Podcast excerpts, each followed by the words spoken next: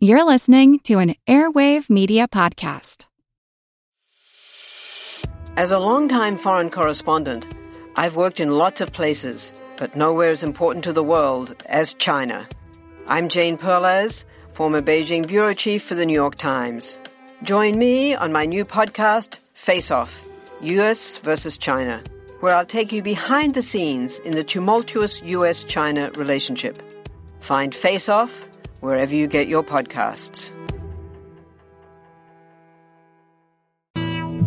In 1788, on a Philadelphia street, a joyous celebration was instantly transformed into a violent scene when an angry mob turned upon its participants and seized the most famous member of the crowd, a man named James Wilson.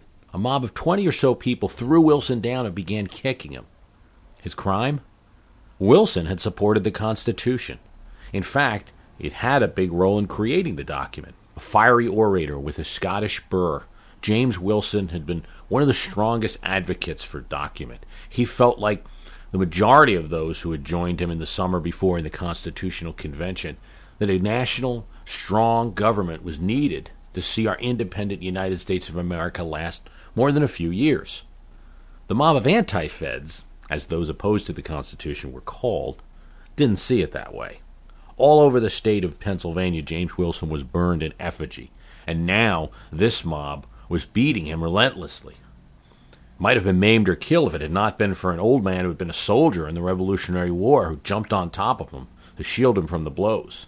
Such was the mood that existed when the Constitution was created, 220 years ago, this 17th of September. James Wilson was a signer of the Declaration of Independence in addition to being a delegate to the Constitutional Convention. He spoke more than most delegates in the convention, and much of the Constitution bears the results of his logical construction. But yet, despite that, when one speaks of the Founding Fathers, James Wilson is not the first name to roll off the tongue. That may be in part that Wilson lost much of his money in a land speculation deal, and 18th century folks didn't look highly on bankruptcy, and so his reputation suffered. But it does beg the question who are the founding fathers? It's a phrase commonly used, a useful shortcut. Your history teacher used it, politicians use it. It's most often used to imply those who created the Constitution. And it does seem to make sense that anyone who created the Constitution would be a founding father. So, who are they then? Who are the founding fathers? Thomas Jefferson? Well, no, Jefferson was in France during the Constitutional Convention and so played no role in the construction of that document. John Adams? He was in England. George Washington? Well, Washington was at the convention, but as the chair of the convention, he deemed it inappropriate to speak. Benjamin Franklin, you might say. Yes, the famous Dr. Franklin was there in the convention, did participate, but Franklin at this point was an 81 year old. He served more of a symbolic and morale boosting role. It was an important role, but his specific ideas about government, including having multiple presidents or having a government of unsalaried volunteers, were not taken seriously. Alexander Hamilton, you might say. Well, Hamilton was at the convention, but since voting was by state, and the New York delegation was, for the most part, of a different view than Hamilton, he was outvoted in most things. In fact, when he rose to take a position, it was so bold calling for the destruction of state governments, nobody voted on his proposal. So it's hard to say that Hamilton was a significant contributor to the Constitution that we know today. None of the famous names really seem to hold up well in the history of the Constitutional Convention, with one exception James Madison. Most, but certainly not all, of Madison's ideas contributed to the government we know today. In determining who are the founding fathers, must we consider all of the delegates who came down to that brutally hot summer of 1787 and spent four months with only a 10 day recess working out a document? Men like the aforementioned Wilson, or Elbridge Gerry, who would later create the concept of gerrymandering as he moved to stay in power by organizing favorable election districts. Boston merchant Nathaniel Gorham, an avid supporter of national government, though he thought the U.S. wouldn't last more than 150 years. The brilliant Roger Sherman of Connecticut, Rufus King, who came to Philadelphia with doubts and thought the body had no credibility, but came out deeply supporting its work. There were the two sets of family members who came as delegates Gouverneur, first name, and Robert Morris of Pennsylvania, and Charles and Charles Cotesworth Pinckney of South Carolina.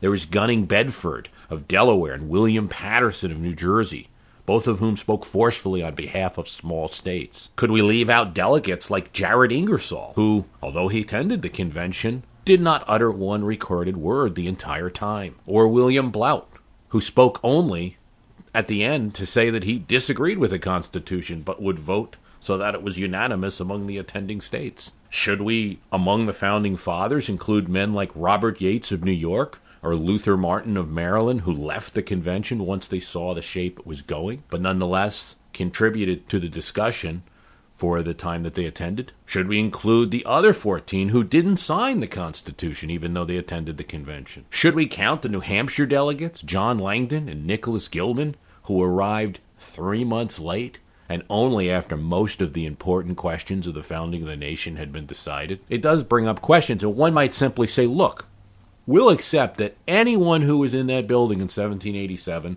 was a founding father. And that would mean that 55 persons are in that category, and you've already got more founding fathers than you probably imagined when we started this discussion. And even then, I might ask you, why call them founding fathers? Well, you might answer, because these are the men who developed the document, the Constitution that gives us the freedoms we have today. Actually, though, they didn't. These 55 persons voted down a Bill of Rights, so should I include those responsible for freedom of speech, freedom of the press, right to bear arms, right to assemble as part of the founding fathers? Yes, you might say. Should I include men like Patrick Henry and Henry Lee, well known patriots, who spoke out against the Constitution as their opposition forced a Bill of Rights to be added to the document? Should I add compromisers like John Hancock, who agreed partially because he thought he might become the nation's first president, to support the Constitution with certain amendments, causing Massachusetts to ratify the document and setting an example for the other big states. Should I count James Monroe, who as a 30 year old attended the Virginia ratifying convention to vote no on the Constitution, but then who as a 60 year old would serve as president, swear oath to that document? Should I add the first Congress serving in New York under the Articles of Confederation, the first document that founded this country, who agreed to have the convention in the first place? Do I add all the people who, in 13 constitutional conventions held in each of the states at that time, who agreed to ratify the document? Since many of the conventions contributed understanding, interpretation to the Constitution, and amendments that would be added to the document by Congress. I can do all that, although I must warn you, we're now up to at least 400 and maybe 500 founding fathers, and I still can't use Adams or Jefferson. Unless I add all those who voiced opinions to others in support of the document, as they both did. Adams wrote a whole book with constitutional models that many delegates read prior to attending the Philadelphia Convention. I should probably also add as founding fathers all the early presidents, starting with Washington, who defined that office, and the Supreme Court members who interpreted the constitutional law. The founding fathers now number in the thousands. There is no building or structure that existed in 1787 that could fit all the people who deserve some credit, who deserve to be in some way a founding father. But since the Constitution, that now 220 year old document, is the main document that founded our nation, let's drill down a bit and look at the construction of the Constitution. What happened in that Federal Convention, 1787? Who did it and why? The colonies, after winning independence from England, formed only a confederation of independent states. There was an agreement to work together, but this combined government had very weak powers that any state could override. Soon there were disputes over borders, over protection, over paying debts from the war, and taxes. States were taxing each other, and each state issued its own money. This all came to a halt when a depression and an inflation of currency hit the former colonies. And episodes such as Shays' Rebellion, where farmers in Massachusetts were ignoring the law of the land. All of this was very much on the minds of thinkers of that day. There was interest in doing something to change the Articles of Confederation. An early meeting in Annapolis, Maryland broke up without any result other than that there should be another meeting. The Congress, which existed under the Articles of Confederation and met in New York, asked that there be a convention to revise the Articles of Confederation. That was the only mandate they were given. The mandate did not include instructions to construct a new government. And so in May of 1787, at the Philadelphia State House, delegations from most of the 13 states, except Rhode Island and New Hampshire, sent by their state legislatures, would start to arrive. They were generally men of property, the most powerful, the most notable people in the nation. They were certainly the elite. Thomas Jefferson, upon hearing the list of attendees, called them demigods, and John Adams agreed. It would be fair to say that this meeting was as if Warren Buffett, Donald Trump, Bill Gates, and others sat down to debate the future of the nation. Popular sentiment was suspicious of this meeting of elites. In Virginia, Patriot Patrick Henry refused to join, saying he smelled a rat. Indeed, the very first decision of this body would be seen as absolutely horrid in today's open politics. The body decided that the meeting would be secret. The doors to the chamber were closed each day, and sentries were posted at the door. Not a word was to escape. No one was to share notes, and the rule was enforced vigorously. It is not correct to think that they simply waltzed into this meeting and came out with a brilliant document. The story of that four months is one of compromise, badgering, persuading, condemning, and finally putting words to paper. It was a great event. It certainly was. But one shouldn't over romanticize it either. The end work was in some ways a frustrating compromise for most. Most didn't get what they wanted. Quarter of the delegates who worked on the document didn't sign it. Far from executing a brilliant work of governmental construction in one shot, these convention delegates had many ideas that were left on the table. There could have been multiple presidents. There could have been a government of volunteers, as Ben Franklin wanted. The states could have retained all power, as William Paterson wanted, or been destroyed, as Hamilton wanted could have been carved up into equal sized states so that none would have advantage over the other. There could have been one branch of Congress to represent wealth and property. There could have been life terms for all federal offices, one House of Congress instead of two, three year terms for senators, a president that served for seven years or life a Supreme Court that simply worked for the president, or no federal courts at all, with everything referred to the state level. There could have been a law that limited the number of western states to no more than the number of eastern ones. This nation's capital could have been in Annapolis, Maryland, York, Pennsylvania, or Trenton, New Jersey. Of course, nobody even suggested the humid spot our capital now sits in. Even the southern delegates in that hot building were pushing for a cooler northern capital. Want to learn how you can make smarter decisions with your money? Well, I've got the podcast for you. I'm Sean Pyles, and I host NerdWallet's Smart Money Podcast. On our show, we help listeners like you make the most of your finances. I sit down with NerdWallet's team of nerds, personal finance experts in credit cards, banking, investing, and more. We answer your real-world money questions and break down the latest personal finance news the nerds will give you the clarity you need by cutting through the clutter and misinformation in today's world of personal finance. We don't promote get rich quick schemes or hype unrealistic side hustles. Instead, we offer practical knowledge that you can apply in your everyday life. You'll learn about strategies to help you build your wealth, invest wisely, shop for financial products, and plan for major life events. And you'll walk away with the confidence you need to ensure that your money is always working as hard as you are. So turn to the nerds to answer your real world money questions and get insights that can help you make the smartest financial decisions for your life. Listen to NerdWallet's Smart Money Podcast wherever you get your podcasts.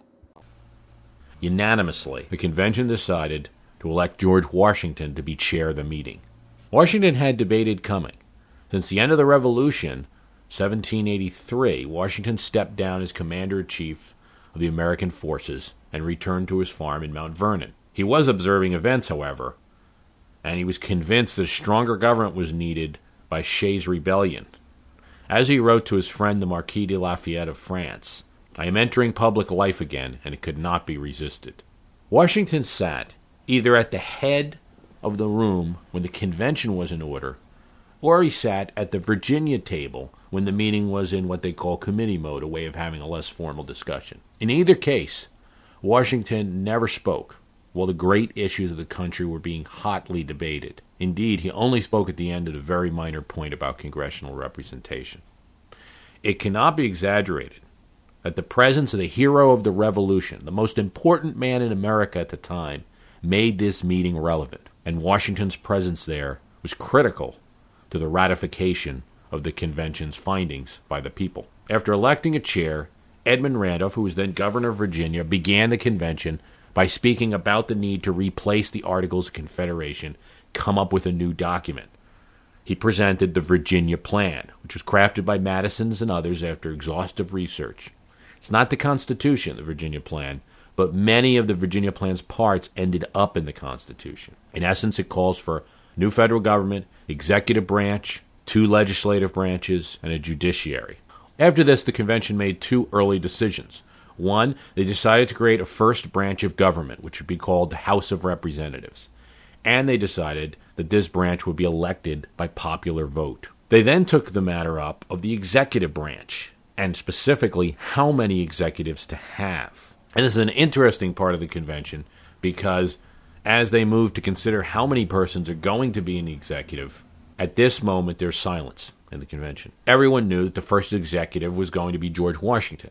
With him sitting there, though he said nothing and had no reaction, many were hesitant to speak. It took Ben Franklin, a man of close reputation to Washington, to encourage delegates to speak their mind, and they did.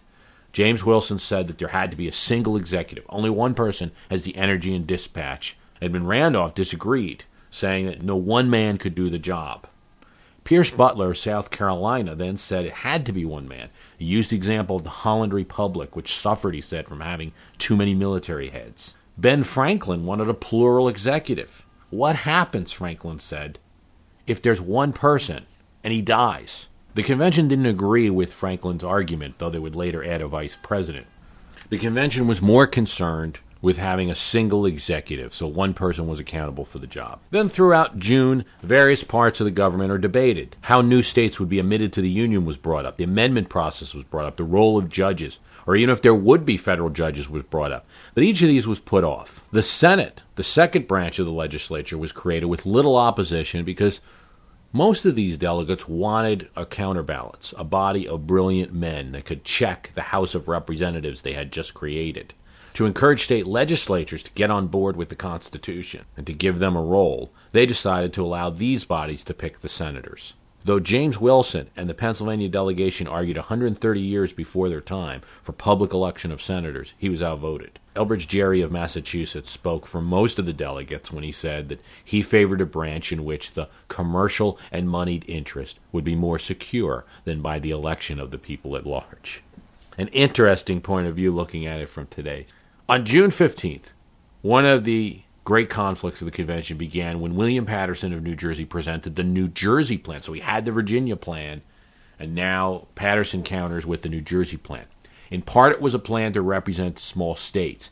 There were definite differences between the two plans, and in the end, the Constitution is neither of them. While the Virginia plan called for stronger federal government over the states, the Jersey plan preserved the articles, preserved the states. So under the Virginia plan, the federal government's supreme. It can veto any any law that a state puts out.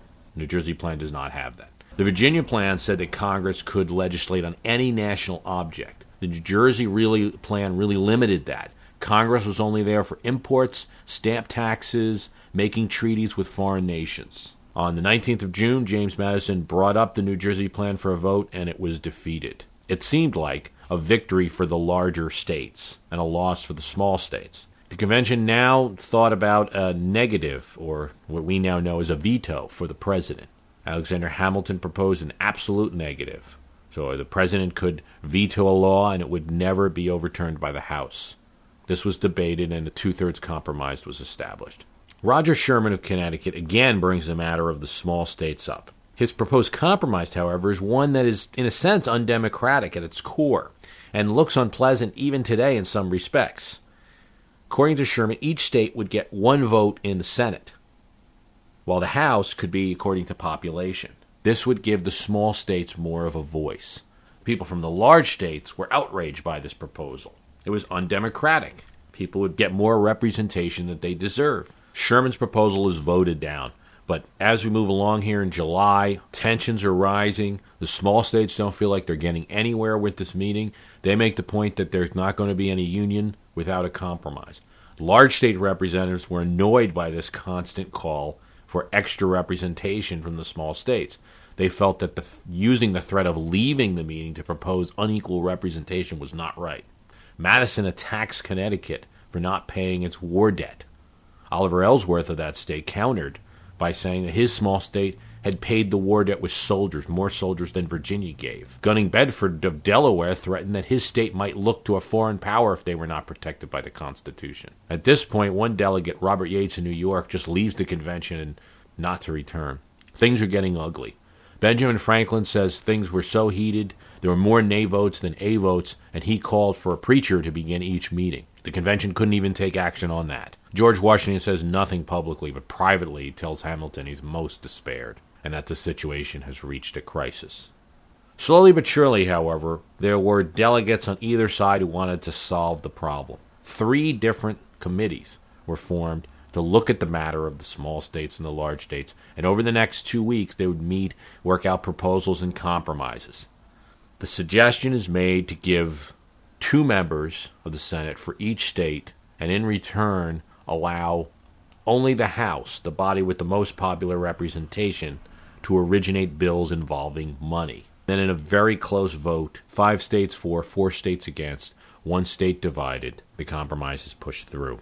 The large state and small state compromise of the Constitutional Convention is interesting because the big players of the convention, Madison, Hamilton, Randolph, Wilson, had nothing to do with it. This wasn't part of the plan, not part of the Virginia plan, wasn't one of the things they set out to do at the beginning. It was a victory of the small guys, delegates whose names you don't hear much about anymore. And delegates from the large states were hopping mad about this for a day. And there was talk about doing their own confederation rather than tolerating this compromise. But that talk didn't last, and after the compromise, work began at a healthier pace. Convention decided to allow one congressman in the House of Representatives for every 40,000 inhabitants, along with a census every 10 years to determine representation. Uh, there's the infamous three fifth compromise, allowing southern states the right to count slaves as three fifths of a person.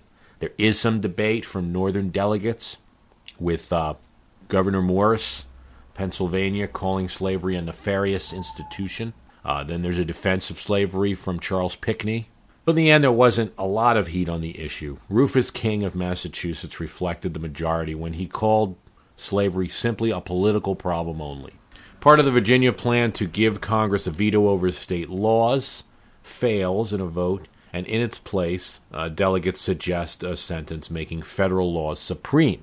So the federal government cannot overrule a state law, but if the federal government makes a law, it's supreme. Again, not part of Madison's plan, not part of the Virginia plan compromise, but but a compromise that would become part of the Constitution. The idea of allowing the president to be reelected is now taken up. Both the Virginia and the New Jersey plans had called for making the president unreelectable.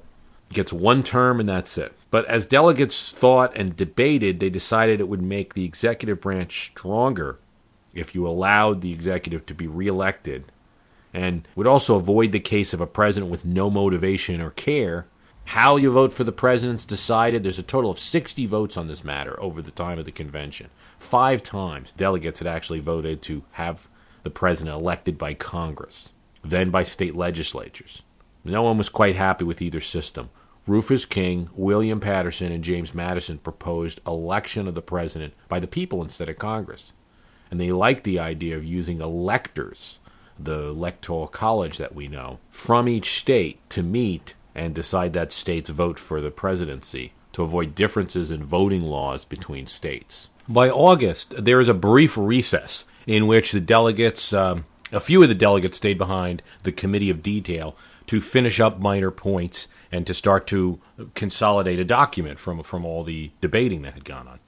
Uh, Many of the delegates went home. George Washington did not. He actually stopped by to visit his old camp at Valley Forge, Pennsylvania. This is now 10 years after the frightening winter of 1777, and he's going back.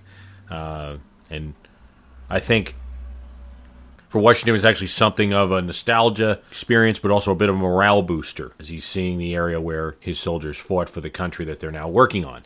Upon return, the Congress takes up the issue of immigration and office holders. Remember, the United States had originally no immigration laws, so the question was when could someone be a congressperson or a senator if they'd just immigrated to the United States? So, aware that many members of the convention were English, Irish, Scots Irish, And Hamilton was born in the West Indies. They were fairly congenial.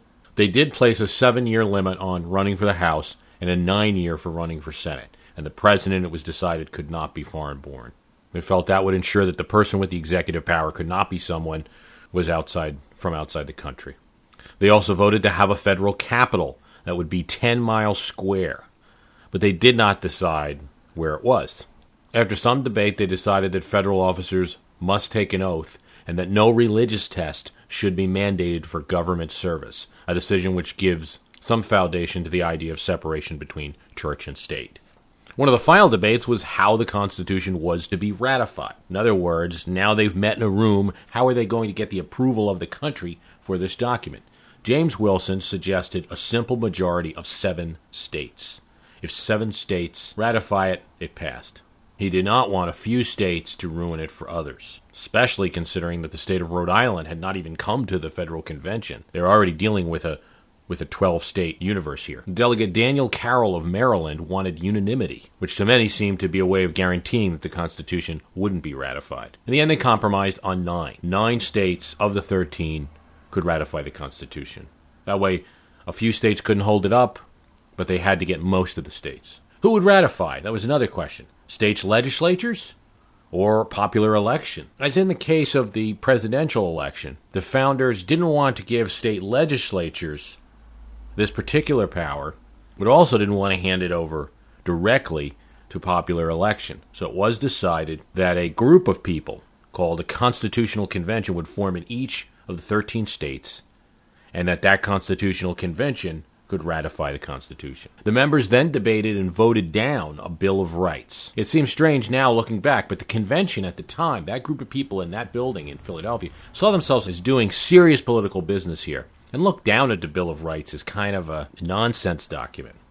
The checks and balances of government, not a statement of rights, would provide protection for the people. Roger Sherman said, No Bill of Rights ever bound a supreme power stronger than a newlywed in his honeymoon.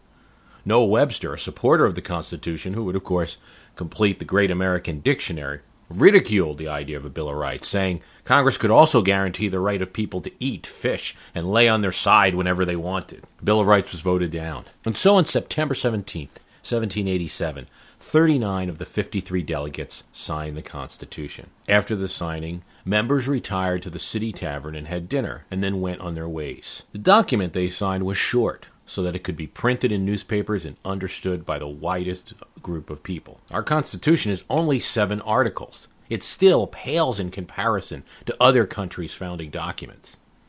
The European Union's constitution is hundreds of pages, and with these seven articles, they finished a framework for a national government and got ready to sell it in, in their various states. Yet, from our perspective, there still was a lot missing from the September 17th document. It did not do many of the things we think it does.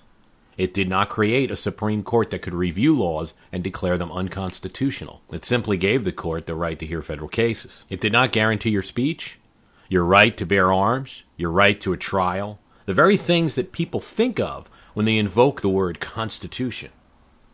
That all would come later. So, in the all important Virginia Ratification Convention, supporters of the Constitution swung over some people who had been on the fence or who were seemed against the Constitution because of the lack of the Bill of Rights by promising that if they voted for the Constitution, the Congress would then immediately amend the Constitution and add to that document a Bill of Rights protecting individual rights. So, what was seen as unnecessary by those meeting in the federal convention became essential after the Constitution was put out there and public opinion was heard, and newspapers, the media of that day, were discussing it and clamoring for a Bill of Rights. And sure enough, in the first year of the new federal Congress under the Constitution, James Madison, true to his word, introduced the amendments we know today as the Bill of Rights.